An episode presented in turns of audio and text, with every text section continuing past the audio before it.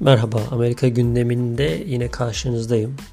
Geçen bölümde Amerika'ya dair gündem başlıklarını konuşmak istemiştim ve bu seriye devam etmek istiyorum. Aslında belki bir süre daha böyle devam edebiliriz. Bunlar daha önceki bölümde söylediğim gibi not almadan önümdeki kaynaklardan gördüğüm kadarıyla Amerika'da nelerin konuşulduğunu sizlere aktarmak amacıyla kaydedeceğim bölümler olacak. Yer yerde kendi görüşlerime ve gözlemlerime yer vermiş olacağım. Evet, Amerika gündeminde neler vardı? Biraz gerçi geriden geliyoruz ama bu arada mikrofonda kendini yere attı. Şöyle bir gündem vardı. Bizi de ilgilendiren bir gündem tabii ki. 24 Nisan 2021 tarihi itibariyle Amerika Ermeni soykırımını artık soykırım olarak ifade eden bir dil kullandı. Tabii bunun Türkiye'ye bakan yönleri malum oldukça tartışıldı. Sizler de takip ediyorsunuz. Zaten ben o kısmına girmek istemiyorum. Ben daha çok Amerika'da bu ne kadar gündem oldu, ne kadar hissedildi. Gerçekten hani Türkiye'den hissedildiği kadar büyük gürültü kopardı mı, buna değineceğim. Açıkçası hani benim gördüğüm bunun her yıl yapılan bu açıklama, hani o uğursuz gün, işte arzu edilmeyen hadiseler vesaire şeklinde tanımlanan, hani eski başkanlar Obama olsun, Trump olsun, Türkiye ile ilişkileri bozmak istemedikleri için hep soykırım kelimesini kullanmaktan kaçınmışlardı. Ama Biden seçim öncesinde de söz verdiği üzere bu ilk defa böyle bir söylemi gerçekleştirdi.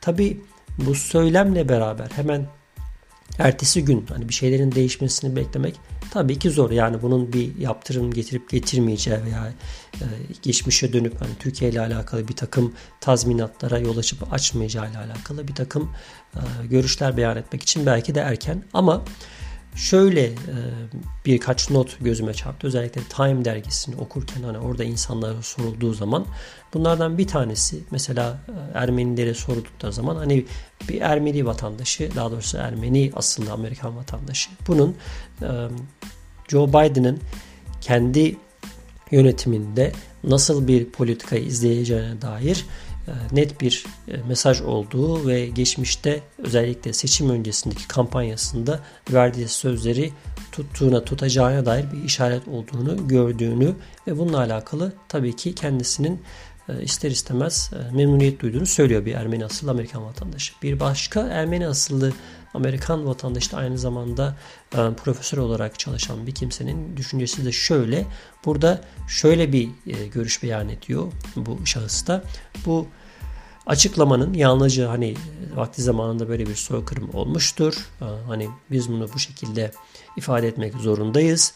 Bununla hiç kimseyi suçlamıyoruz. Yani özellikle hani günümüze bakan yönüyle Türk hükümetini veya şu an Ermenistan'da malum çok ciddi siyasal veya işte askeri bir krizin eşiğinde olan, geçtiğimiz günlerde bu krizi bir şekilde askeri güçle çözen Azerbaycan üzerinde bir takım yaptırımların olması gerektiği, bu savaş yüzünden çok yakın zamanda Karabağ bölgesinden pek çok Ermeninin aslında yurdundan yuvasından olduğunu ve günümüze bakan bir şekle dönüşmezse bu söylemin, yani Ermeni soykırımı söyleminin günümüzdeki Ermenilerin veya özellikle Ermenistan'da yaşayan Ermenilerin hayatlarını kolaylaştıracak veya işte Azerbaycan üzerinde bir takım politik veya siyasi baskıları artırmadıkça bu söylemin hiçbir işe yaramayacağını ifade eden bir profesörün görüşlerine yer verilmiş. Bunun dışında ne oldu? Çok büyük gürültü koptu mu? Aslında kopmadı. Hani bir iki basın medya kuruluşu, televizyon vesairede geçen çıkan bir haber dışında aslında bu çok da büyük bir haber olmadı Amerika gündeminde. İnsanların konuştuğu, çok büyük ölçüde konuştuğu bir hadise değil. Belki Ermeni asıllı Amerikalılar tarafından ciddi anlamda hani bir sevinçle karşılanmış olabilir böyle bir haber. Gelelim Covid meselesine. Amerika ne durumda? Şu anda Covid ile alakalı malum aşı sürecine gidildi. Nisan ortaları itibariyle de artık 16 yaş ve üzeri Amerikalılar aşı olabiliyorlar. Şu an geldiğimiz noktada Amerika aşılama anlamında dünyada başı çekiyor. Ciddi anlamda başarı ve mesafe kat etmiş denebilir Amerika için aşılama noktasında. Bunun ötesinde aşıyla alakalı enteresan bir bilgi de şöyle bir bilgi elimize geçti. Amerika aşı siparişleri verirken kendi nüfusunun belki de 2-3 katı sayısınca aşı siparişi vermiş. Aşı üreten firmalardan hani bunu garantiye almış. Amerikan nüfusunun hani şu anda duyduğum kadarıyla, yani en son rakamlar değişmiş olabilir. Her gün değişiyor. Hızlı bir yani seferberlik var. 1/3 aşılandığı noktasında bir duyum almıştım. Hani bu sayı giderek artıyor. Şöyle bir durum ortaya çıkıyor. Tabii bu aşıların bir kısmı maalesef kullanılamayacak. Neden? Çünkü bazı insanlar aşı olmak istemiyorlar. Bir aşı karşıtlığı olayı var tabii ki Amerika'da da. Gerek dini nedenlerle, gerek politik nedenlerle, gerekse hiçbir nedenden kaynaklanmayacak bir şekilde insanlar aşı olmak istemiyorlar. Özellikle belki de bir önceki podcast bölümünde bundan söz etmiş olabilirim. Asker olarak çalışan, yani görevi asker olan insanlar arasında %40'a varan aşı karşıtlığı olduğunu söylüyorlardı. Bu da ciddi bir endişe teşkil ediyordu. Özellikle nüfusun tamamen bu anlamda aşıya karşı immün olması, bağışıklık kazanması noktasındaki çabaları boşa çıkartabilir bu. Ama bununla beraber Amerika şöyle bir adım atacak önümüzdeki günlerde. Yanılmıyorsam rakam olarak 60 milyon olarak söz edilmişti bu rakam. 60 milyon doz aşıyı, AstraZeneca aşısını, bu da ilginç. Yani normal Pfizer veya Moderna değil ki bunlar hani buradaki şirketlerin ürettikleri. AstraZeneca benim bildiğim kadarıyla İngiliz kaynaklı aşı. Bu aşının 60 milyon kadar dozunu dünyadaki geri kalmış ülkelere bağışlama sözü verdi Amerika. Yani bu anlamda da aslında hani bunu siz ister iyi niyet olarak yorumlayın, isterseniz reklam olarak yorumlayın, İsterseniz bunu bir politik bir hareket, yani dünyada biz hala süper gücüz, dünyanın geri kalmış ülkelerine veya dünyanın aşı ulaşmayan ülkelerine de bu aşıyı temin edecek bir güç varsa bu da biziz mesajı verme olarak alın. Böyle bir adım atmayı planlıyor ABD. Evet, bunun dışında Amerikan gündeminde neler var bakalım. Dediğim gibi Time dergisindeki başlıklara bakmaya devam ediyoruz. Bir başka gündem özellikle hani Amerika'nın içerisinde, siyasetinde konuşulan ama dış politikayla alakalı bir gündem. Malum Rusya'nın Ukrayna ile yaşadığı gerilim. Hatta özellikle hani Türk basınında da Amerika Karadeniz'e savaş gemilerini yollayacak, hani savaş çıkabilir, ortam giderek kızışıyor şeklinde bir söylem vardı. Daha sonra Amerika Dışişleri Bakanlığı yaptığı açıklamayla Karadeniz'e gemi göndermeyeceğini açıkladı. Böylece gerilim bir şekilde azalmış oldu. Hani Rusya ile olan aralarındaki bu gerilim. Malum Biden da bir takım açıklamalar yaptı. Özellikle Putin'le alakalı. Putin de karşı atağa geçti falan.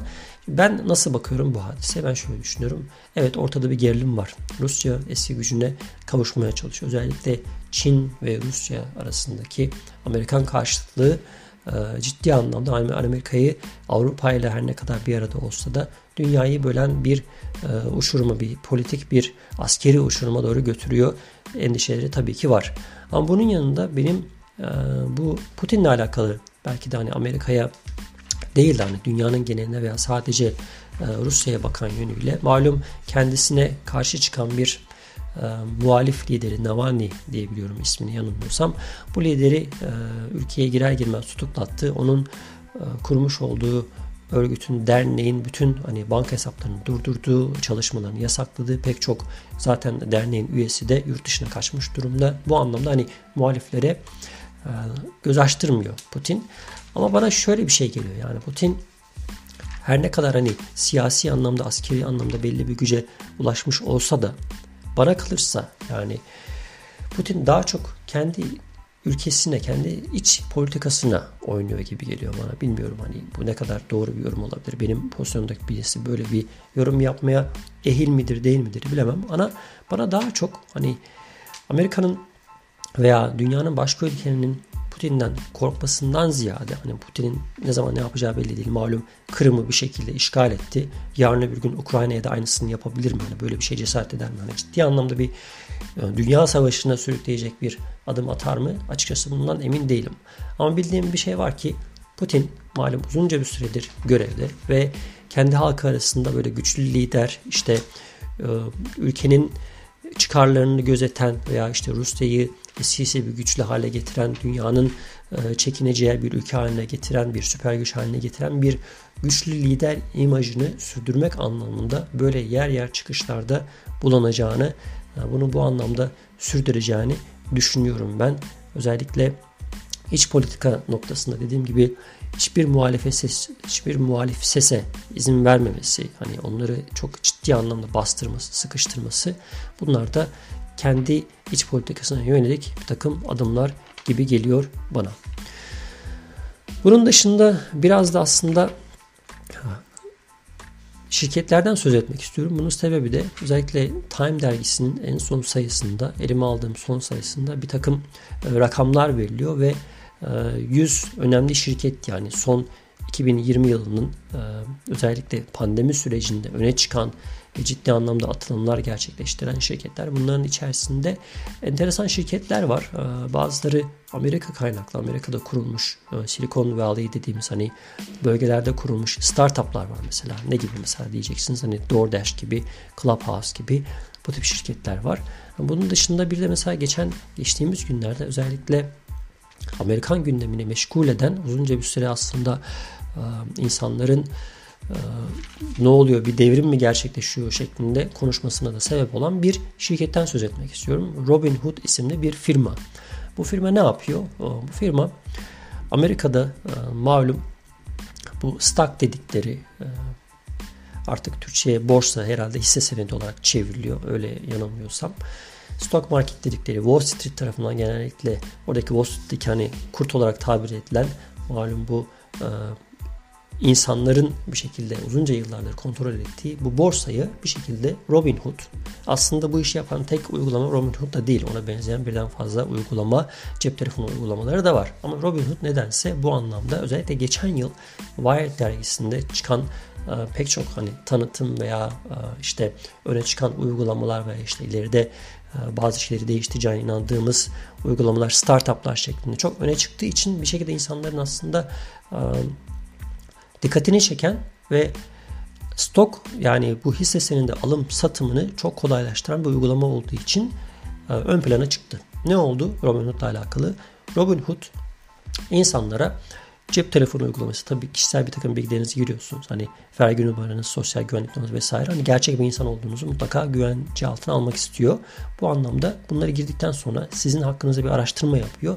Ardından size onay veriyor ve eğer yaşınız hani hisse senedi alıp satmaya uyuyorsa çok genç insanların böyle bir piyasaya girmesine vesile oldu. Hani sonrasında tabii ki ister istemez beraberinde bir takım sorunları getirmiş oldu. Daha doğrusu Wall Street cenahından Robinhood'a dair bir takım spekülasyonlar oldu ki şöyle, Robinhood malum app üzerinden hani bir tıkla çok hızlı bir şekilde hisse senedi alıp satmanıza imkan tanıyor. Bu da ne oluyor? İster istemez genç insanların, özellikle bu konuda tecrübesi olmayan, belki de sırf hani özellikle bu pandemi sürecinden hani insanlar boşta kaldılar ama bir şekilde maddi anlamda gelir kazanmak için bir takım girişimlerde böyle bir arayışlara girdikleri için Robinhood da bu gençlere, özellikle bu gençlere umut verdiği için bir nevi hisse senedi alım satım işini böyle bir kumara dönüştürdüğü için, yani sanki böyle insanlar kumar oynuyormuş gibi şu senede alayım, hani bilmeden, daha bu konularda tecrübesi olmadan, gerçek anlamda hani şirketlerin profillerini takip etmeden, onlara dair pek bilgiye sahip olmadan bu işe girişmeleri bazı insanları aslında açıkçası rahatsız etti. Bunu Robinhood hisse alım satım işini demokratikleştirme olarak sundu. Yani biz bunu aracı firmaları aradan çıkartıyoruz. İnsanların hani geçmişte bir şekilde efor sarf etmesi gerekiyor ve hisse senedi alabilmesi için gerçek anlamda belli prosedürlerden geçmeleri gerekiyordu. Bunu bu aracıları aradan çıkararak Robinhood doğrudan insanların hisse senedi almasını müsaade ederek bunu herkesin erişimini açabilmiş oldular. Peki ardından ne oldu? Bir gün Reddit'te buluşan yaklaşık olarak bir bilmiyorum 3 milyon kadar insandan söz ediliyor. 3 milyon kadar insan özellikle bu pandemi sürecinde değer kaybeden GameStop gibi şirketlerin hisselerini aynı anda Robinhood üzerinden satın alarak hem Robinhood'un çökmesine hem de borsanın allak bullak olmasına, GameStop hisselerinin rekor seviyelere çıkmasına sebep olan bir harekete giriştiler. Bu da ister istemez Amerika'da böyle her şeyin malum genel akışı içerisinde dengin bir şekilde devam ettiği ki borsada daha iniş çıkışların olmasına rağmen hayatın bir şekilde normal beklenen tahminlerin cereyan edeceği şekilde devam etmesi beklenen bir ortamda dahi böyle bir anormalliğin ortaya çıkması insanları tedirgin etti. Bu anlamda bazı eyaletler Robinhood türünden uygulamalara karşı önlem dahi almaya başladılar ki uygulamanın kullanılmaması bu işi kumara dönüştürüyor şeklinde bir takım izlenimler vermesinden dolayı Robinhood'a karşı mesafe aldılar ve bir takım ileride bununla alakalı önlemler alınacak gibi gözüküyor. Tabii ardından Robinhood da enteresan bir şey yaptı. GameStop hisselerinin alım satımını da durdurdu hemen ertesi günde. Çünkü bu kendilerinin de beklediği bir şey değildi ki Robinhood neticede kar yapan bir aracı bir firma. Yani bu da bu işten para kazanıyor ve bu Robinhood uygulaması üzerinden satın alınan GameStop hisseleri yüzünden Robinhood da aslında arada para kaybetti ve bu da onların aslında kendi şirketlerinin ileriye dönük sürdürülebilirliğini soru işareti getirdi. Evet, böyle bir hadise açıkçası geçtiğimiz günlerde Amerika'ya gündemini vurdu. Niye bundan söz etmiş olduk? Amerika'nın özellikle Time dergisinin malum 2020'ye şöyle bir bakış adı altında sunduğu hani 100 önemli şirket, hani 100 dikkate değer şirket başlığı altında sunduğu kesitte yer alıyordu Robinhood firması. Evet, Amerika gündeminde sizlere bu bölümde sunacaklarım bu kadar. Bir sonraki bölümde tekrar konuşup Amerika neleri konuşuyor, Amerika gündeminde neler öne çıkıyor bunlardan söz etmeye devam edeceğiz.